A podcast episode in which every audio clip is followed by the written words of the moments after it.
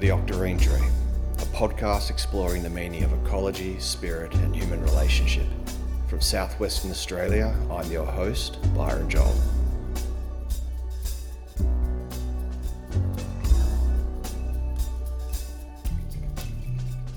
G'day, welcome back to the Octarine Tree podcast. Today we are graced with Josh Schrei.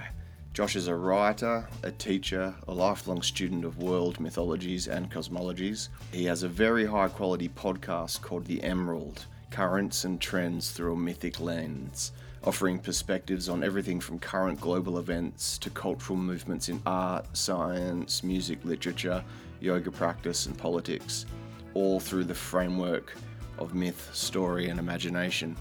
I really enjoyed this discussion with Josh. We're going to cut straight to it, the beginning of which you will hear. I was having some technical difficulties. I couldn't hear anything Josh was saying until I received an electric shock from my microphone, and then everything started working again. So, anyway, we're going to get straight into it.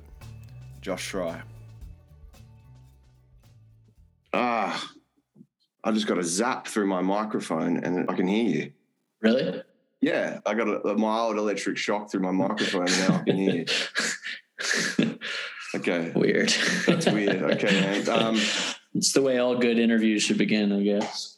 Josh Schrei, welcome to the Octarine Tree podcast. Thank you for taking the time. How are you? Good. How are you doing? I'm well, mate. Thank you. Um, where are you joining us from today?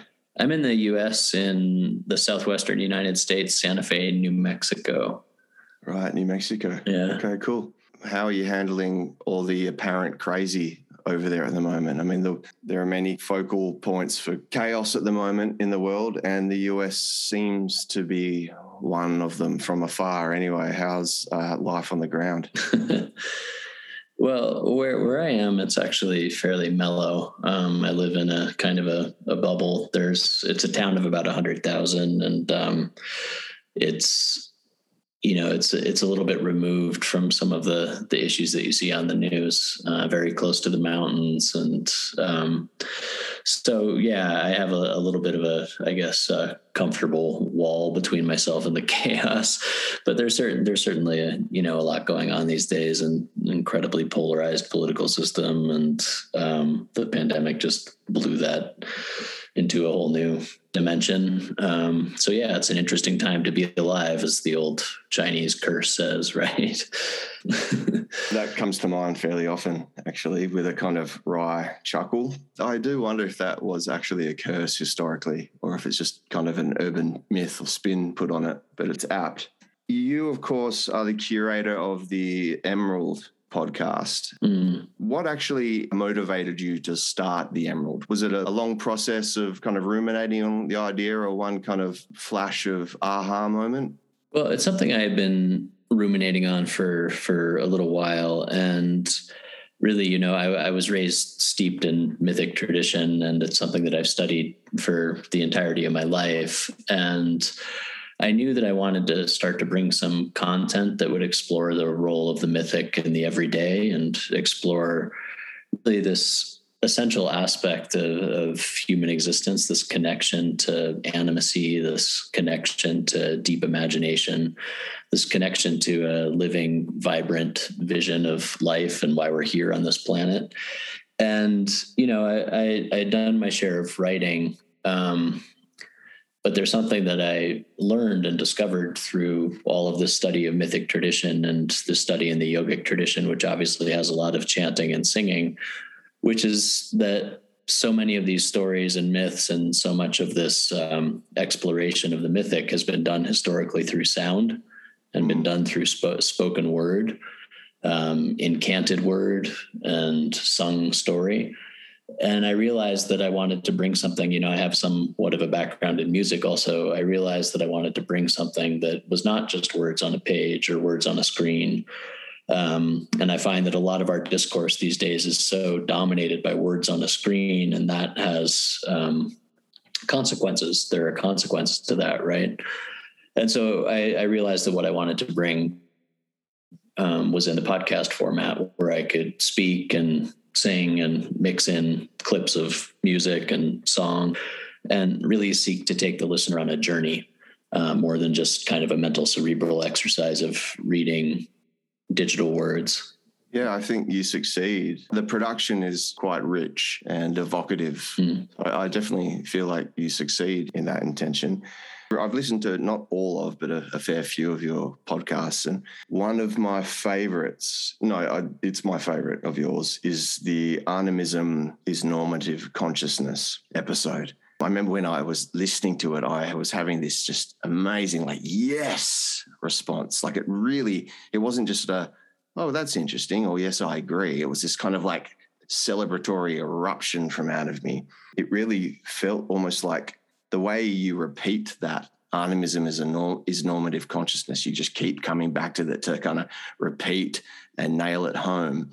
You mentioned just before that you were raised in an environment with awareness of myth. I'm interested on your relationship to animism over your life. Many people as children claim to have, have been native to something of an animist perspective. Many people think, you know, the childlike mind is inherently animist.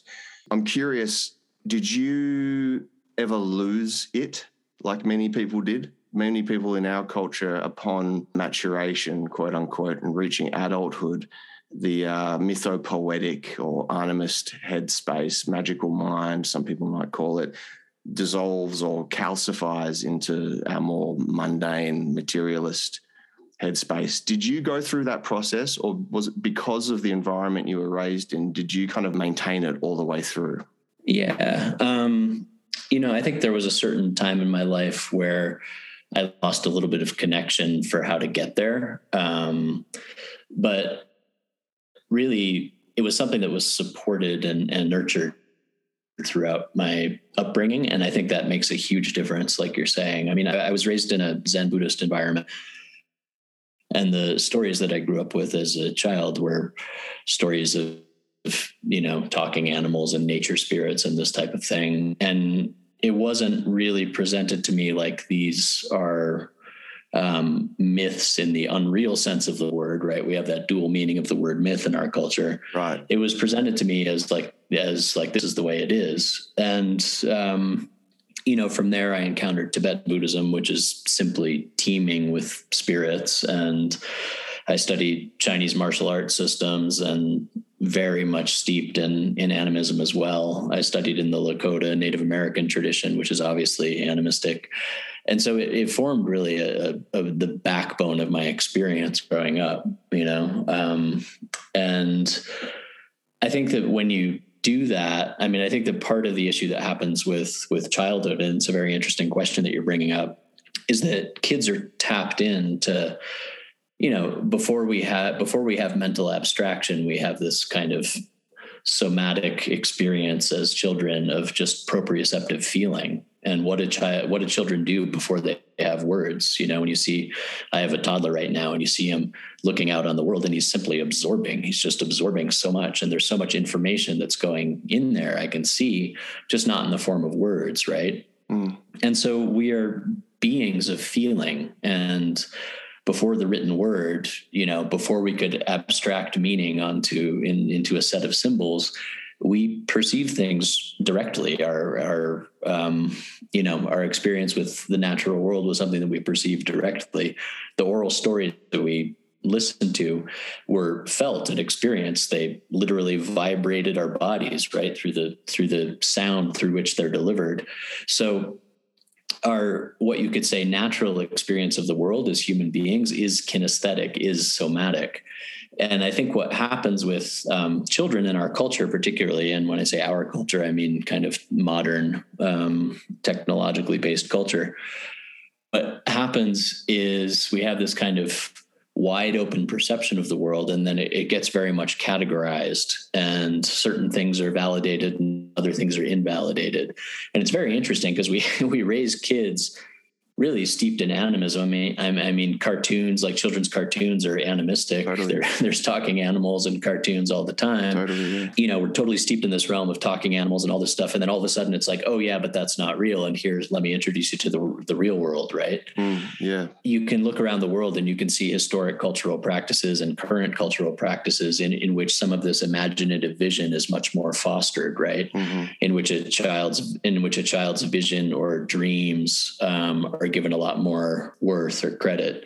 I'm I'm listening actually to a wonderful book series called the Boudica series, which is about oh, yeah. Dreaming the Eagle. Yeah, exactly. Yeah, the ancient Celtic culture, mm-hmm. and it's really interesting in that in that book series to listen to how they take the the child's dream so seriously right yeah. and how they foster and encourage that dreaming and what it's like when a culture centers imaginative vision instead of kind of putting it to the side and saying oh this is frivolous fancy and that's all nice and everything but it doesn't really matter right mm. um, so i think that you know I think that really it's it's this natural human way of perceiving and seeing and interacting with the world. You know, the written word changed a lot. This set of symbols changed a lot. Indeed, there's a lot there, and I think we're in an age of revision and symbol changing at the moment, which I hope to get to later. Mm. But yeah, it begs the question you know, I mean, even I before framed it as the childlike mind being imaginal and mythopoetic and magical in inclination. But I mean, like your that episode, animism as normative consciousness posits, is it that the childlike mind is mythopoetic and then we mature into whatever it is we mature into? Or is it actually, like you state, that that animist perspective is normative and that what we call adulthood in our current cultural form is actually more of a uh, an atrophying of particular faculties that were never meant to be disposed of in the first place. Yeah, well, in that episode, I, I quote a wonderful thinker called um, F.E. Krantz, and he basically said, and it's where I uh, got the word normative for the for the title, which is, you know, obviously can be a controversial word in certain contexts. Um, yeah. But he basically said, you know, there's nothing normative about the way that we're viewing the world now, which is from a detached, objective place, and the world is basically dead matter to be like objectively kind of, you know, viewed from the outside. And his, his basic thesis is that we had lost a, a way of seeing and knowing, yeah, um, which was very, very different, and that there were kind of points along the way within human civilization where we'd lost this. But but really, you know, and I and I mentioned this in the episode as well. You have to you have to start to understand the human being in terms of time, and you have to understand, you know, what are they saying now that modern anatomically modern human beings have been around for 300,000 years mm-hmm. and what we call what we call civilization what we call modern civilization is literally two to three percent of human history. Mm-hmm. And when you look at the traditional cultures around the world and you look at the hunter hunter gatherer cultures around the world, what you see is animism is it's the substratum, it's the basic foundation of how you know and and animist cultures generally don't have a word for animism and i talk about mm. this quite a bit in the episode right? It's so inherent so natural to the way human beings see things that it's only after we've become removed from it that we come up with a word for it right? And that that i find very telling because it speaks to the fact that oh for hundreds of thousands of years we saw and interacted with and felt the world in this particular way. And it's only through a series of detachments, one could say. And there's the detachment of writing, um, which does play a big part in it. David Abram talks a lot about that. There's the detachment of agricultural civilization, where you have social stratification and you have people who are literally removed from nature, right? It, it's only through these series of detachments. Obviously, the Industrial Revolution is a huge one, um, and religious philosophies that kind of um, encouraged a way of looking at nature in which we were somehow removed from nature, right? Nature is this thing over there. Yeah. It's only through this series of detachments that we start to um, arrive at what you could call the the modern perspective, right? Yeah. And the scientific revolution, you know, know, it's interesting. I mean, the scientific scientific revolution is really just the the latest in a long series of um, progressive detachments. Mm. Um, yeah. So, I, you know, the basic thesis is that it is absolutely inherent. It's it's how our ancestors, all of our ancestors, perceived and interacted with the world. Yeah. Now, does that mean it's um, now does that mean it's like somehow right and science is wrong? No, not at all. This isn't what I seek to say on the podcast whatsoever. Wade Davis, the anthropologist, says it really well when he says, look, you have to understand that there is whether or not you believe in nature spirits or this type of thing there's a fundamental difference in a people that grow up seeing the mountain as a living entity that upon which they depend with which they are in a reciprocal relationship there's a fundamental difference between that and seeing the mountain as a copper mine that is there to be like extracted and mm. it's basically dead and it's there for our use mm. and the question is really you know, again, not like who's right. The question is, what do we lose? What do we lose when we deanimate the world? Exactly. What do we lose when we when we objectify the world?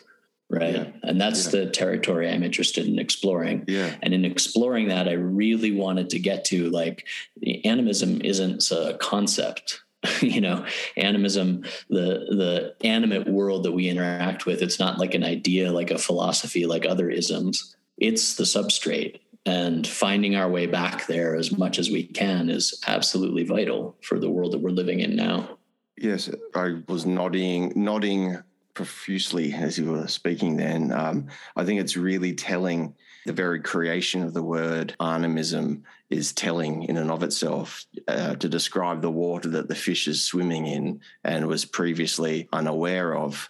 I'm interested in the uh, meaning of history and the purpose of history and the purpose of the human detachment from sense of connection to other or to the expanded self. It's hard to even English this without being guilty, like semantically guilty of the very same detached mistake of detachment, you know, detachment from the environment or ecology or other.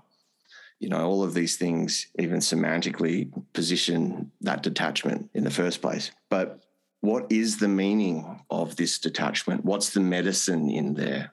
What is the lesson? If and when we finally do come through this chaotic node of history, which is fairly uncomfortable for many in many ways, in some ways very physically comfortable, but on a kind of existential level, it's wrought.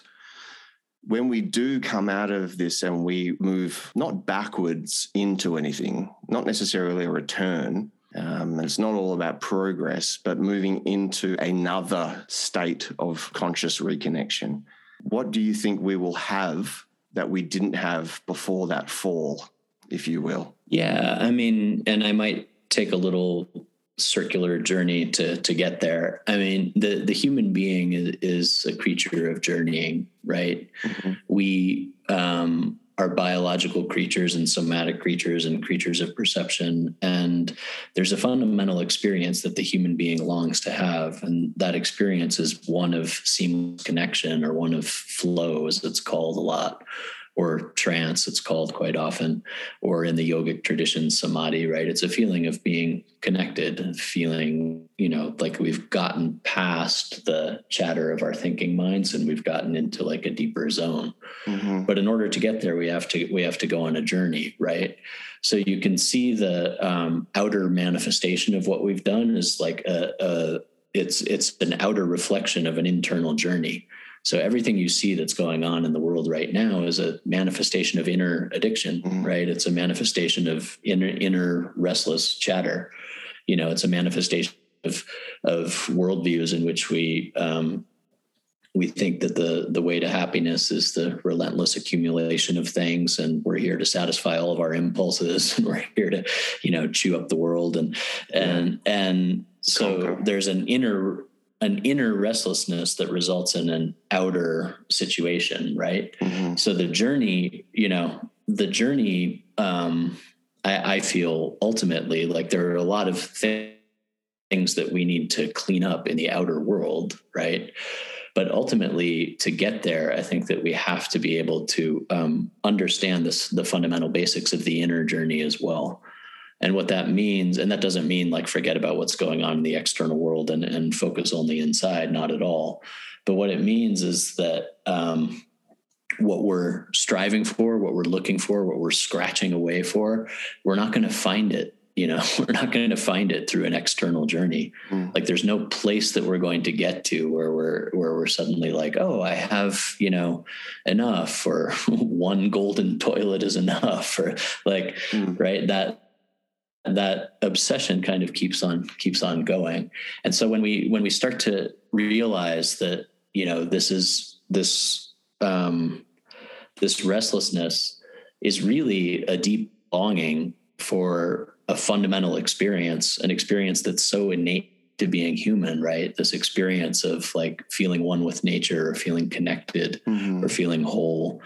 Then we can start to explore societally, ritually, like what are the way what are the ways back there? How do we make this journey in a way you know, that doesn't cause us to have to like colonize Mars and go billions of miles away from this planet, which supports us and right. feeds us. Like, how how can we find, you know, how can we satisfy this need to journey? How can we satisfy it right here at home? Mm. And the way that human beings have historically done this is through ritual. This is what ritual is for. You know, ritual exists to, and certainly there are a lot of empty rituals these days, right? Mm. But originally and traditionally, and you see it still alive in many of the indigenous cultures in the world, traditionally, ritual exists to take to satisfy this need for the journey and to take us to this place where we feel home. And often these rituals are very intense and they involve like going into these deep states and these flow states. And when we find this type of connection to these deep states, hopefully we find that we don't have as much restlessness in our day-to-day lives that then translates into creating a world of agitation and anxiety and traffic and strip mining and all this type of stuff right mm. and so i think that you know i hope that we learn you know these types of lessons and that we find our way um, forward right to the, to this place of ritual again right? I, I, hope that we do that. I don't you know i'm a little wary of of kind of terminology or language of saying like you know when we get there and right. as a whole because does humanity tend to do things as a whole collective? I don't know. Um, you know but i do think that we are entering a phase where the environmental repercussions of our actions are going to start forcing some of these questions to the surface. Yeah. And I think they already are. I think you're seeing a lot of people who are starting to say, oh, right, like it's not all about this external restlessness. Mm. And am I ever really going to be satisfied through? No, actually, we have to pay attention to where we are.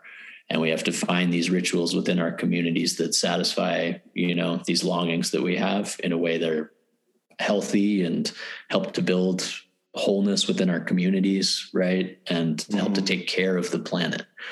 Um, so I think that, you know, I think that we're on a long, I think Western civilization has been on this long, spiraling external journey to ultimately find that we have to, um, you know, embody this place where the internal and the external meet, right? We have to embody, we have to embody something that's far more inward. It's basically like, oh, the journey that I've been longing for is very simple. The journey that I've been longing for is to feel one with nature. Mm. The journey that I've been longing for is to have a regular, ritual, repetitive outlet for this um, longing that I feel. Right. Yeah.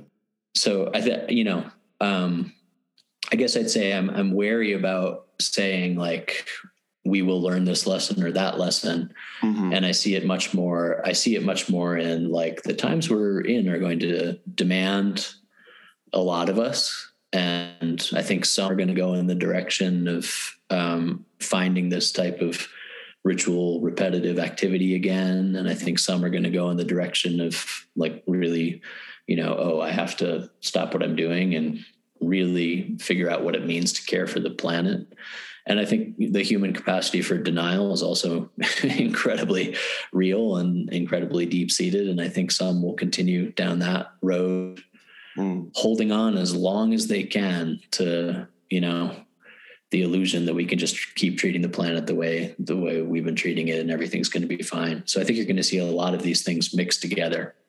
Yeah, I agree. I mean, like all places and times throughout human history, as far as I can tell, it's a mosaic of all sorts of things, of course. Mm. There'll be a great many people and aspects of humanity that'll be dragged kicking and screaming along the way. But I do wonder about this, like the sense of longing that we seem to have, particularly the industrialized, contemporary industrialized cultures, this kind of emptiness and longing on the internal side of things, the interiority of it, of us. And then on the outside, the, mm. the obvious kind of insanity of our collective actions, destruction, uh, ecological destruction, this kind of anthropocentrism, this denial of interiority of any other being or element, which kind of helps us justify our objectifying of the world and our using it as seeing it as purely resource. So there's this interiority of longing and emptiness and this kind of scrambling to fill that hole. And then there's the exteriority that manifests as ecological destruction, da da da da da. I do wonder, like in a kind of chicken versus the egg kind of way, the circular chicken or egg question, are they the same thing? And which or which came first? This perceivable sense of emptiness and longing, what's that caused by? Or is it caused by, you know, a disenchantment? I'm not articulating myself well. Is it caused by the No, I know I know exactly what you're saying. The West's historical abandonment of the metaphysical worldview, you know, the death of Nietzsche's God? Or is it that we are actually mourning and grieving for that? I find it hard to differentiate those in my head what I've seen and, and, the myths of the world point to this as well is that there there is a, a, fundamental human restlessness, right? And if you want to look at the neuroscience of it, it has a lot to do with our frontal cortex, and um, you know this is why when we reach these kind of um, states of flow or, or, or states of deep connection, you see the the activity in the frontal cortex either you know slows down um, quite a bit or it organizes in a much more coherent way right yeah. so i think within the biology of the human being is this kind of restlessness and you know there's so many myths whether it's like from the greek myths there's a relentless fly buzzing in the head of io right the fly just following her around the world and she's running running trying to get away from the fly mm-hmm. or there's prometheus the, the forward thinker always thinking forward he wants to give fire to human beings so they can mm-hmm. move forward forward forward forward forward and he ends up unleashing pandora's box right mm-hmm.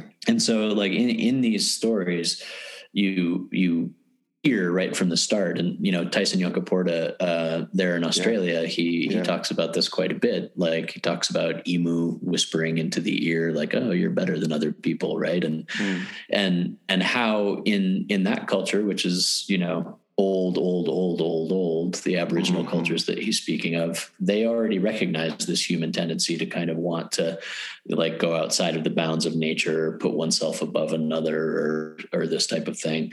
So I think it's, you know, sometimes it's it's treated very simply. It's like, oh, Descartes said, you know, um, I think therefore I am and created the mind body split. And that was really the start of it. I think it's far more complex and intricate than that. I think it starts with something that is in the biology of human beings.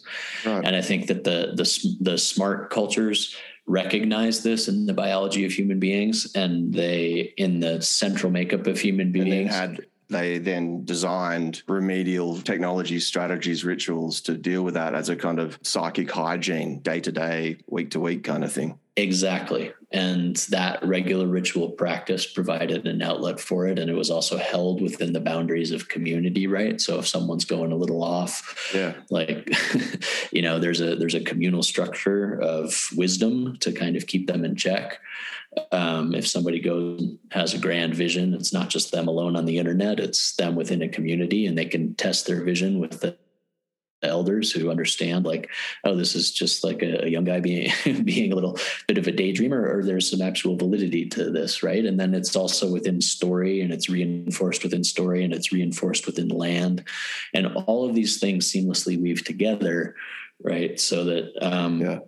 so that like you're saying there's a remedial process for this agitation that we feel. Now you can look at the history of, of um, civilization, kind of like I was saying earlier, and you can see various points along the way where this just got exacerbated right? Where we basically chose the path of disconnection over and over and over again. And to the people who were in the midst of it, it probably didn't like feel like choosing anything because it probably happened over hundreds of years, you know. Mm-hmm. But again, agriculture, I mean, you know, Yuval Harari calls agriculture humanity's biggest mistake. Yeah and it, it's a joke. And obviously, you know, I, I benefit from agriculture every day, but the profound difference in in human life that came from you know hundreds of thousands of years of hunter gatherer existence, and all of a sudden we have social stratification, and we're putting things away for the winter, and that creates this kind of um, you know. It, creates this disconnect. It creates this forward thinking that is much more about um, stockpiling, stockpiling, and um, objectification, and then defending. Yeah, and then defending, and other people have stuff, and their stuff is better than our stuff, and war definitely arises with the rise of agriculture. It comes. I mean, I've talked about this on the podcast, and I think I even mentioned it in the episode that you're referring to. But but the Greeks observed this loss of animacy as it was happening in their culture you know there's there there's stories within the greek lexicon about oh you know the the gods used to be alive and now they're carved in stone and yeah that's very interesting.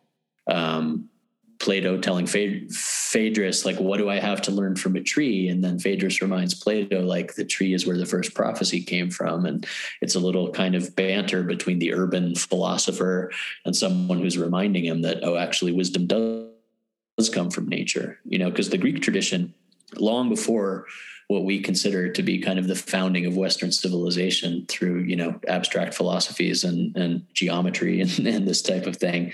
The Greek, the Greek civilization for thousands and thousands and thousands of years is deeply, deeply animistic and deeply connected to, to this. Yeah. And as societies, as societies grew, they simply grew away from it. Right. And mm. so growth, population growth, scale, scale, the existence of a leisure class that can sit around and think about abstraction as opposed to actually, um, you know, you know, existing in the forest and existing in the fields. All of these things have contributed.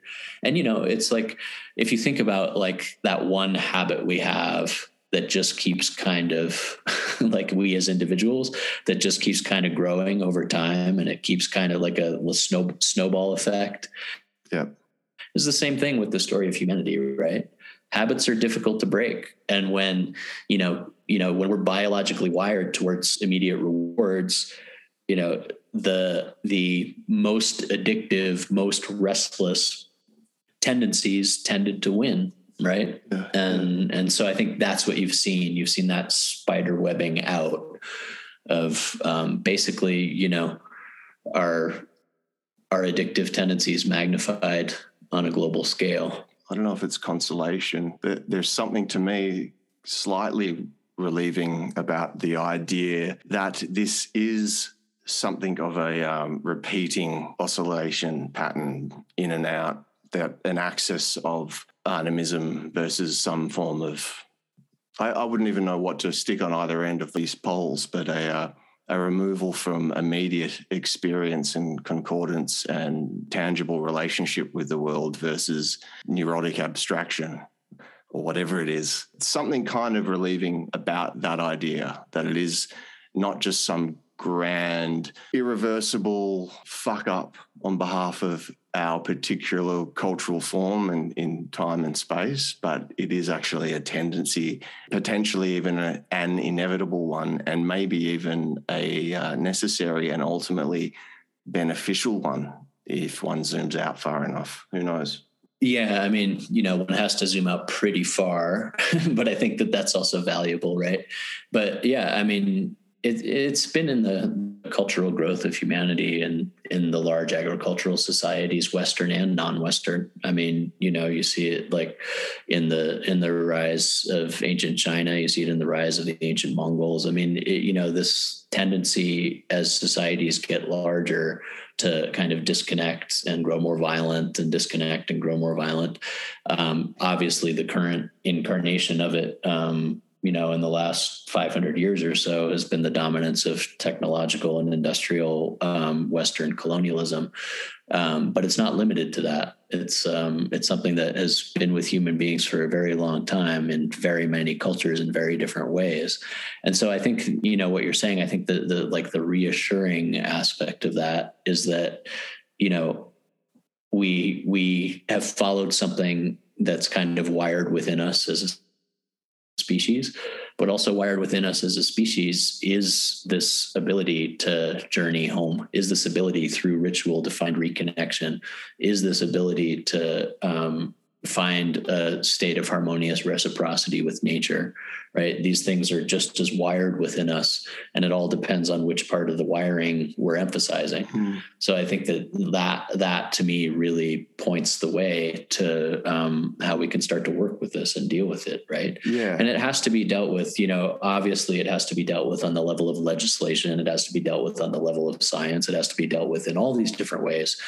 But we have to we have to remember that we're like we talked we started with you know in this episode we have to remember that we're inherently creatures of feeling and proprioception and somatic experience right so it has to be dealt with on a feeling level mm-hmm. like what is ultimately going to cause somebody to care about climate change is that they feel it mm-hmm. what is ultimately going to cause somebody to care about the planet is that they feel it you mm-hmm. know so you can't mandate wisdom right? You, we can't, it's not like some leaders are going to come along and make it all better. So it's the very facing of the, the gravity of what's occurring and actually feeling it and seeing it, which will be the trigger moment in an individual or a collective to actually birth a genuine motivation to remedy the situation and reconnect? Yeah, I mean, you know, again, I think it's going to happen on multiple levels, and I certainly don't want to dismiss the overall. You know, there's massive legislative efforts that are hugely important that friends of mine are working on,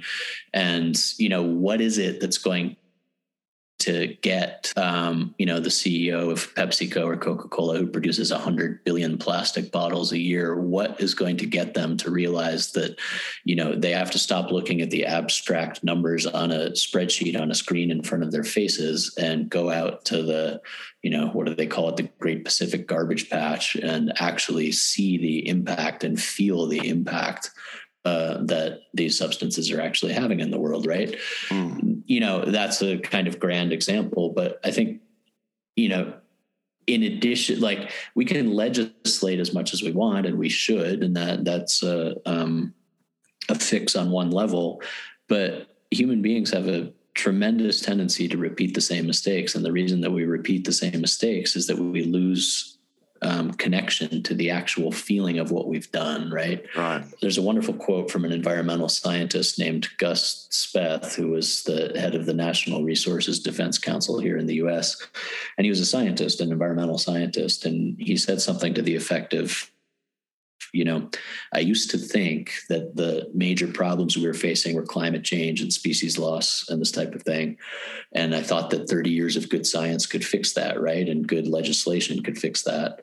Mm-hmm. And he said, now I see that the problem is apathy and greed and and that needs a spiritual fix. And right. he says, we we scientists don't know how to do that. And that's something that I think is very interesting because we can present it's like, you know, and I said this in one episode, you can present all the facts you want to an addict, right? you can say to an addict, like, you really need to stop using.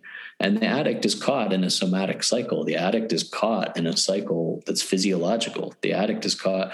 So, you know, what needs to happen is that deep fundamental longing needs to be addressed that we're talking about. Feeling. We need to start to address this stuff on the level of feeling. Yeah, I think that's true and how we do that is really multifaceted you know and there's very simple ways within our communities and how we build connection with the natural world among you know our children and our friends and this type of thing. Like there's ways to do it on that level. There's more macro initiatives that can start to get people who maybe are detached from you know their environments like back into their environments to feel these types of things. I have I have great hope for what is being called the psychedelic renaissance, mm-hmm. and I think the that is really going to open up what you could call the feeling body of the nations in a in a very um, powerful and impactful way. Because this type of empathy is what we need right? I think empathy is is is uh, yeah. Because i often struggle with this. You can loop around in one's head trying to think yourself slash us out of this situation and you know, I alluded before to this kind of chicken versus egg broken record model. Is it inherently this emptiness and longing within us? or is it are we feeling empty and long longful because of the destruction we wrought and da da da da and then the question of course in attempting to remedy there are these external society wide quote unquote you know sanctioned organized initiatives and programs da da da da all of that but i keep coming back to this question within myself of I can't see how anything is going to change without, unless the human being, the collective or the planet or spirit or something has some kind of ace up its sleeve. I've struggled to see how the actual impulse and genuine shift of consciousness, spiritual growth, without that, I don't see anything changing. I just see a repeat of the same old shit. Now, that's not to say I'm pessimistic. I'm just saying without that, I do not see a change occurring. And then I think to myself, well, yeah. then how does the individual or the collective actually manufacture that? Well, I don't know if we do. Like people can make the effort to enact regular ritual, psychic hygiene, you know, meditate upon mortality and a compassionate objectivity, a connection to this or that or the other. Of course, we can actually enact practices that will flex those muscles and strengthen those connections. But you've said something before that actually put a light bulb off in my head. Um, I'm kind of thinking it through in real time now. I think the key of to it may lie somewhere within actually sitting with and meeting that emptiness and that sense of grief that our culture seems very squirmish and queasy about going anywhere near. Like we seem to have seriously thick psychic membranes between approaching that I think you you may be onto something. We need to actually feel kinesthetically the reality of that, whatever is at the core of that sense of lack or not enoughness, whatever it comes down to, abandonment, whatever it is, actually sitting with it to motivate us toward remedying it. I think you're onto something with that. I think you're right on. Yeah, and that has, you know, so many different levels to it. And and part of it is really understanding what it means to have a reciprocal relationship with the planet. And that means more than fencing off areas and saying that these areas are preserved. And um, it means feeling. It means, you know, exactly what you're talking about, which is you know going into the the deep spaces uh, of of what this time and the challenges of this time actually make us feel. And yes there's going to be a lot of grief associated with that. You know that grief is also a portal and it's um it's a portal to a deeper relationship.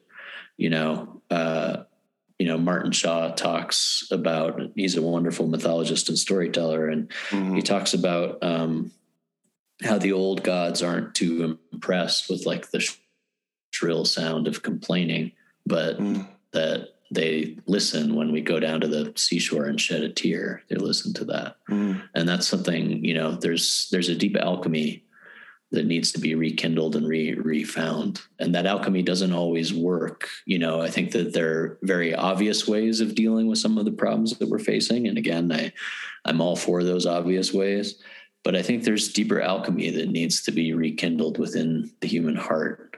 Mm-hmm. And I think it it really like you know, I think it revolves around a question that the poet Wendell Berry once asked, which is what are people for? Hmm.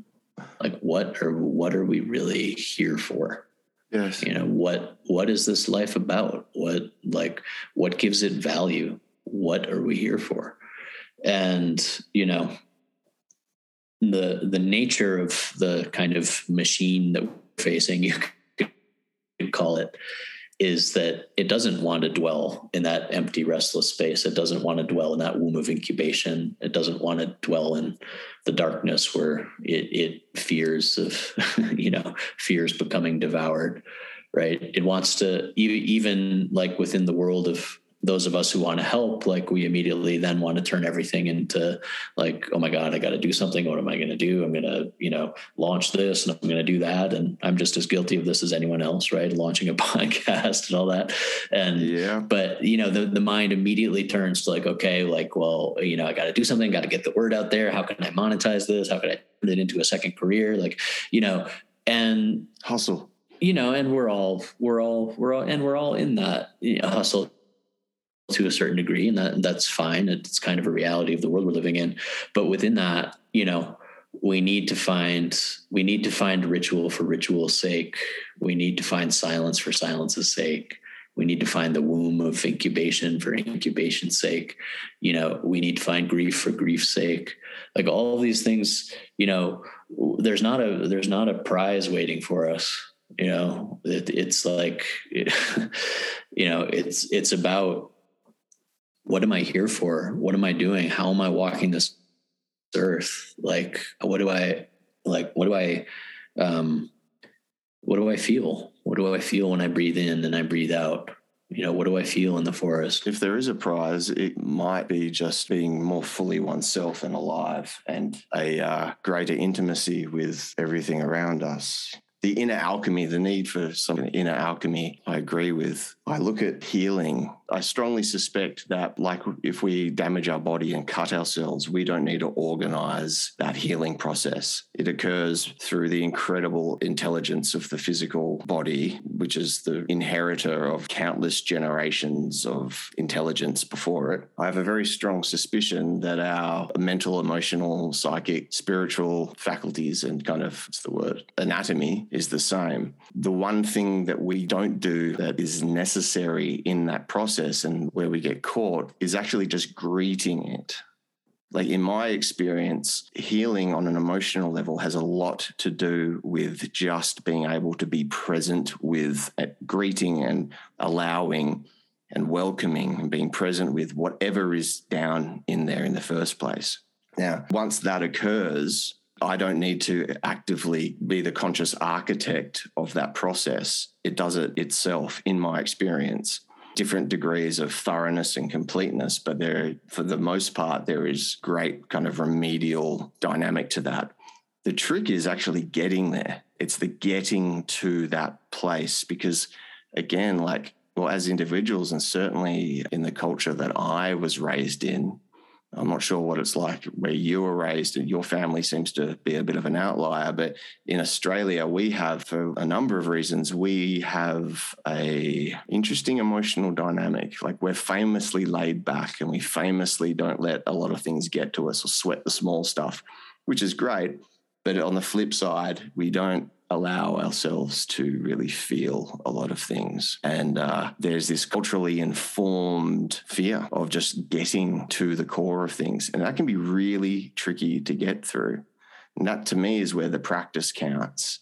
It's like when you jump into a cold bath. One of the tricks is to go into the ice while maintaining a normal breath and not go into that kind of like shock state. To me, I feel it's very, very similar with with these emotional states that our bodies and minds have trained ourselves to stay away from. So, yeah, to me, it's just about actually being able to get to the core of these things or as close to them as possible. And once there, the uh, innate healing intelligence of our more than physical form takes over. Yeah, it reminds me in the yogic teachings, the 12th Yoga Sutra from the Patanjali Yoga Sutras basically says that the, the state of consciousness that we're seeking comes from showing up and doing the practice and allowing things to be exactly as they are. Right there's a there's a balance what you're saying between this regular ritual repetition of getting there mm. and then once we're there of allowing that innate wisdom um, to do its thing and and i think that that's an incredibly important balance and what that you know that balance speaks to though is the deep importance especially in this day and age um, in modern culture of having a regular ritualized repetitive practice of getting there. Because you know the within the framework of the ritual within the rhythm of the ritual within the heartbeat of the ritual there's space to feel what we need to feel and for to shed what we need to shed right? And to connect to what we need to connect with and for that healing to take place and you know when it's something that we do over and over and over and over and over and over and over and over and over and over and over and over and over and over and over and over again i mean that's the alchemy of it right it's that's the sacred fire that gets constructed that allows the things to burn away that we don't need and you know allows the things to grow that we need what are we doing if not breaking extremely old habits yeah that go beyond us and that's just that's a matter of repetition building habit and we're breaking like deep personal familial cultural species wide habit. Yeah absolutely and that and that's that's the heart of it. It's not like we have that you know one experience of connectedness or that one experience of grief and like okay well that's it now i can move on with my life right? The the thing that the pilgrimage they say in one of the indian texts is to be done a countless number of times over and over and over again because this is how also how we're biologically wired. You know we need ritual repetition. This repetition it's like the drumbeat the heartbeat of our lives right? And it's through that repetitiveness that we start to forge new pathways and start to create um, new ways of seeing and start to to um, shed and foster and grow and this type of thing. Right. And this this applies on an individual level and obviously on a communal level. And you know, this is why it's so important to to find that community, whatever it is. You know, to find that community that encourages us to do this type of thing, this type of work. Yeah, indeed. That's a really big one. The community aspect of it. Such a lubrication to break down the old and rebuild the new and to remind oneself of the need to practice and I do wonder like, we're obviously living in an age of transition now. In building these practices, in building these new languages and symbols of right relationship, to use the broadest sense, we borrow a lot from the past which is fine. That's great. You know, tool a tool is a tool. If it works, it works. So inevitably, there's going to be a lot of borrowing from the past. But I do wonder how different a space we are moving into. Jung writes that a mood of universal destruction and renewal has set its mark on our age. This mood makes itself felt everywhere, politically, socially, and philosophically. We are living in what the Greeks call the kairos, the right moment for a metamorphosis of the gods, of the fundamental principles and symbols this peculiarity of our time, which is certainly not of our conscious choosing, is the expression of the unconscious human within us who is changing. Coming generations will have to take account of this momentous transformation if humanity is not to destroy itself through the might of its own technology and science. So much is at stake, and so much depends on the psychological constitution of the modern human. I do wonder as he writes, the right moment for a metamorphosis of the gods, of the fundamental principles and symbols. Do you get a sense for how dramatic a change is coming and or necessary in the next few years or generations? Or is it a rearranging of ever existing patterns and symbols? For gods to change, for fundamental principles and symbols to change, that's a big deal do you have any concept of the gravity of change that is going to or needs to occur within our like sense making and symbol making in the next few generations? Yeah, I mean, you know, that's a beautiful quote, by the way, and it's incredibly evocative and um, and I think incredibly accurate. Mm. I think that you know, I think that there's a there's kind of a semantic thing on how you define gods, right? And certainly there are there are stru- there are structures around you know religious activity and this type of thing that certainly need to change and and are changing. I think that you know right at the heart of everything is this basic fundamental human experience that we've been talking about, right. which is the the the longing for the human spirit to find home, right? The longing to feel this connection, to longing to feel this rapturous connection to nature and to the cosmos. And mm. um, rigid structures, you know, religions tend to start with an individual or a few individuals who felt that um, phenomenal connection and then try to point the way to others to get there and then these structures build around it and then those structures tend to kind of calcify and get a little bit more like rigid and deeply embedded yeah. and so i certainly think dogmatic. That, dogmatic and i certainly think there is a whole lot of room for a deep renovation of those types of structures and i think that that renovation is already happening i mean there's an interesting book that just came out called The Immortality Key, which talks about yeah, I read it. the um, how the foundation of a lot of West, Western religion is entheogenic, and mm-hmm. that it started with an actual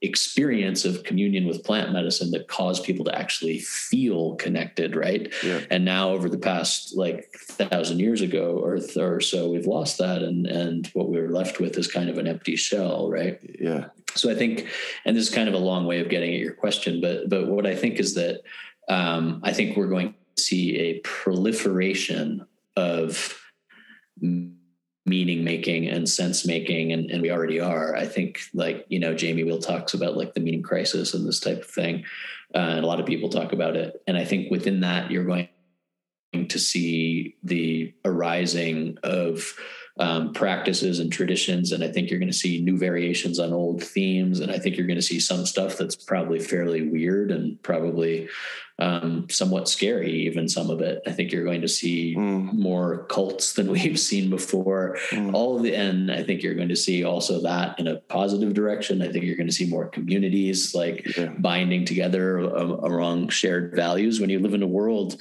where deep fake video is possible and nobody even really knows what's true anymore from an objective mm-hmm. sense you're gonna you're gonna find people uh, coalescing into communities of of shared truth and shared value and that can be really frightening on one hand and it can also be really beautiful depending on what that shared value is right, right. so i think i think you're going to see all of that and i guess what i am encouraging within this kind of carnival is that you know there's this there's a place where the kind of sense making movement gets so cerebral and it's like a, a battle of the intellects and there there's like mm-hmm. everyone's got to invent a new terminology to talk about this or to talk about that you know none of that stuff ultimately matters or gets us anywhere i mean and, and that you know that's not a, that's an exaggeration right it's good to have thinkers out there and this type of thing mm-hmm. but what i think what i think that um you know is, is being hinted at in that quote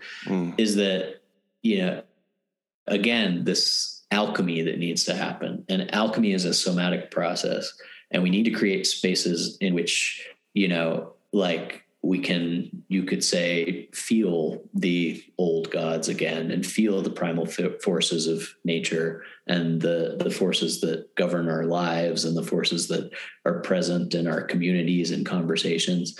And by forces i don't mean anything like abstract or strange. I simply mean you know deep understanding of the way that things unfold how things operate mm-hmm how um, natural systems evolve and interlink. Mm-hmm. Uh, you know, a deep understanding and feeling for this world we occupy and the actual results of our actions and how our actions actually play out within actual communal dynamics so that we can move from like what is fundamentally like an internet talk fest you know, where it's just like a constant, constant stream of like chatter and you have to approach it this way and you have to approach it that way. No, we have to approach it this way. Da, da, da, da, da.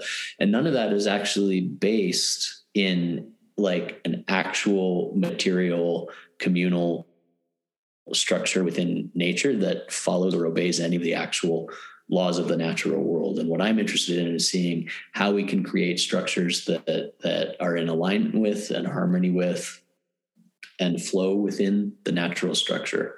So, and that means communication dynamics.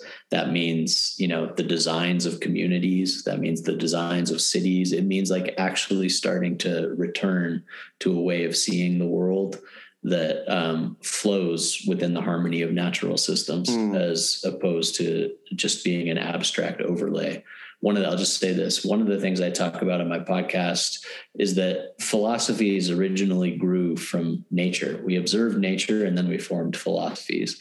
Now we're in an age where the we create abstract philosophies and then we try to apply them to the material world. And the abstract philosophy comes before its application.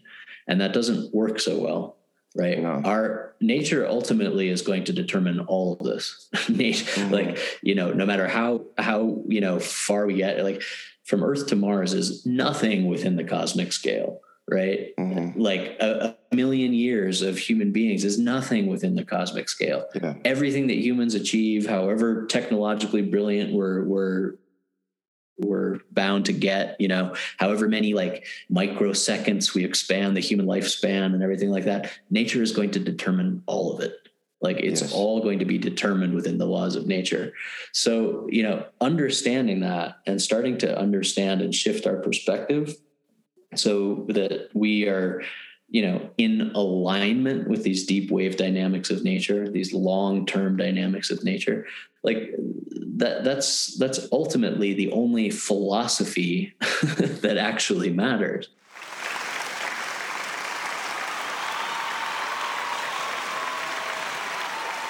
Yeah. right we uh, any human being can think up a thing and then try and kind of impose it on the material world right and human beings have done that and Mm. you know in certain cases millions of people have died when human beings have done i'm going to come up with an ideology and then impose it Yeah. right true philosophy true ideology this type of thing has to come from our experience of and observance of and our interaction with the natural world Mhm. right and it has to come from that place where we feel like what right relationship with the world is so yeah sorry that's a very long-winded answer um, but i hope that approaches the question No. Please. I asked a long winded question, and that mirrors very, very closely how I feel. It's easy when one uses the word nature to think of the more immediate and perceivable aspects of a natural system, a woodland, a prairie, whatever it may be. But there are these deeper underlying patterns and impulses, cycles, and dynamics to nature from which the more immediately observable aspects emerge from. And it's those currents and proclivities and cycles that I agree we need to base our culture upon in order to have any chance. and, you know, a culture couched upon an alignment with those natural patterns. To me, there's no there's no loftier or worthwhile goal to become aware of those patterns. And in some respects, one could argue that some cultures' definition of the gods is those patterns, oh absolutely certain aspects of those patterns and impulses. And I mean, who was it? Who was it that actually said that the death of or the disposing of those gods created the unconscious, the human unconscious? It was our turning away from them, whether out of arrogance or just ignorance or an actual blindness that was caused by something else, who knows? But it our rejection from or refusal or inability to acknowledge those patterns that are going to work upon us from the outside material or come up through us like birth flowing, flowering from within us. If we are unaware of them, then we're fucked because they're going to play out through us in ways that could be far less comfortable and more destructive and crazy making than they may need to be. Yeah, and and and what you're saying, you know, there's a very simple way to illustrate it, which is simply that the the particular waveform that is supposed to be how modern human societies are supposed to progress, the ever increasing arc of GDP, right? Right. Is is not is not a waveform that exists within nature No. you know everything within nature has its ebb and its flow a, a wave reaches the point where um, its foundation can no longer support um, you know its forward movement and and the the mass on top and it collapses right Mhm. and you know all the charts that we see right now with everything going up up up up up up up up up Mhm. there's there's only there's only one possible correction to that and that correction is that the wave comes down Right. now, what that means for humanity, you know, it doesn't have to be like all bleak. It's just an understanding that we can't build progress models or visions of human society. We can't build it on an ever expanding, ever increasing waveform, always forward, always up, always forward, always up. That's not how the universe works. There's no waveform within this vibrational matrix of creation that works in that way, right? Mm-hmm. So, you know, our planning, our fundamental planning of systems has to recognize that at the very least. You know, when you have some of the most like lauded thinkers in the world, like people like Steven Pinker, like basically saying, like, all we have to do is like trust GDP and you know everything's going to work out fine and in fact things are never better than they've been before it's just like you know this is missing a fundamental basic understanding of how the natural world works I see that all the time. This question that's asked kind of implicitly or explicitly in different ways, in different words. What do we have to do? What do we have to invent? Whether it's like some machine or new political system for us to continue to live the way we've been living. Yeah. It's like that that's the question that gets asked. It's like, no, no, no, no, no, no. It's not how it works, guys. There is nothing we could build or create to continue living the way we're living. And do we want to continue living the way we're living? Yeah, I mean, absolutely. You, you know, and the latest plan, like to um, blast like chalky powdery substances into the atmosphere so it blocks the sun rays and that'll cool down the planet and that kind of thing.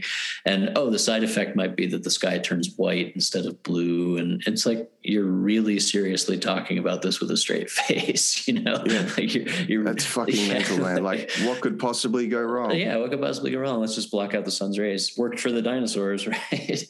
You know? And and yeah and that's that's the place where you know um, science also has to get out of the realm of abstraction and into the realm of of reality right yeah. science is often driven by market forces science is um, driven often by people who are kind of detached from these fundamental you know understandings of of of reality as well. And you know this is where this is where things get really simple. The absurdity of it it gets taken in a direction that is so obviously cartoonishly ridiculous and terrifying that whoever sees it who has some lingering thread of sanity left in them goes that ain't right. This trajectory is not right. We're just going to block out the sun mm. like some bond villain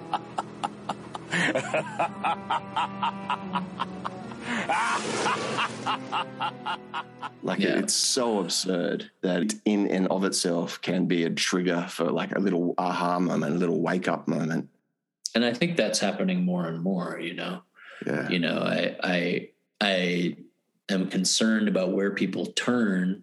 Um, but I think, like I said before, I think we're going to see a variety of of places that people are turning to, and I think a whole lot of them are going to be incredibly positive. You know, and um, and just the fact that conversations like this are happening more and more you know when i started the podcast even two years ago i felt like okay there's a handful of people talking about this stuff. And now it seems even in that two years it's grown exponentially. And right. i feel that these are these are the types of conversations that need to happen. And this type of you know vision of what it really means to construct a repetitive ritualized harmonic relationship with the natural world. You know i think these types of conversations are happening in communities all over the world and i think that people are actually like working to to take that knowledge and um, actually bring it to life within their communities and that gives me a lot of hope.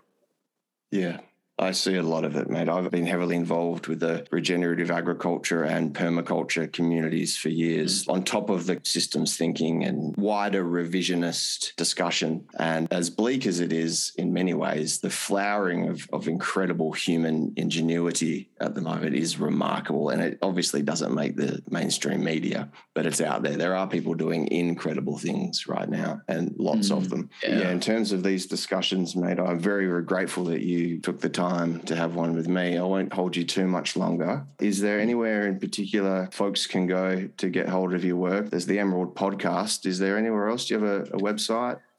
The podcast is the best way to um, keep track of what I'm doing. And then there's a Patreon page associated with the podcast. It's patreon.com slash the emerald podcast. And I have a study group that I run twice a month. Um, I offer courses and this type of thing, and you can find out about it through the through the Patreon site. Oh, cool! I wasn't aware of that. I'll check that out. Yeah, it's a we do a twice monthly study group. It's like two two and a half hours each time and uh, we look at topics that we're exploring on the podcast and have discussions around it. We have a really good community of people doing that. And the Patreon, I mean, it costs as little as about like six bucks a month. So for for that, you get like a real, um, you know, chance to connect and discuss and and talk about these types of topics a lot. awesome! I'll definitely yeah. check that out myself. Anything you'd like to leave the listeners with before we uh, sign off? We touched on some beautiful topics and touched on some heavy topics and I'm simply grateful to be able to have the opportunity to talk about these types of meaningful topics and I hope that they can help spark that alchemy that we've been speaking of that we can spark together the alchemy of the heart and people can find a connection in their lives to imagination vision and wonder lovely well said all right, mate. Thanks very much for joining us. I really appreciate it. And for those who haven't already, I strongly urge you to check out Josh's podcast, The Emerald. It's super high quality production, very evocative, and one of the best things on the internet at the moment, in my humble opinion. Wow, thank you. the internet's big. yeah, there's a lot of shit on there. Thanks, man. All right, buddy. Cheers. See you later. Thanks. Take care.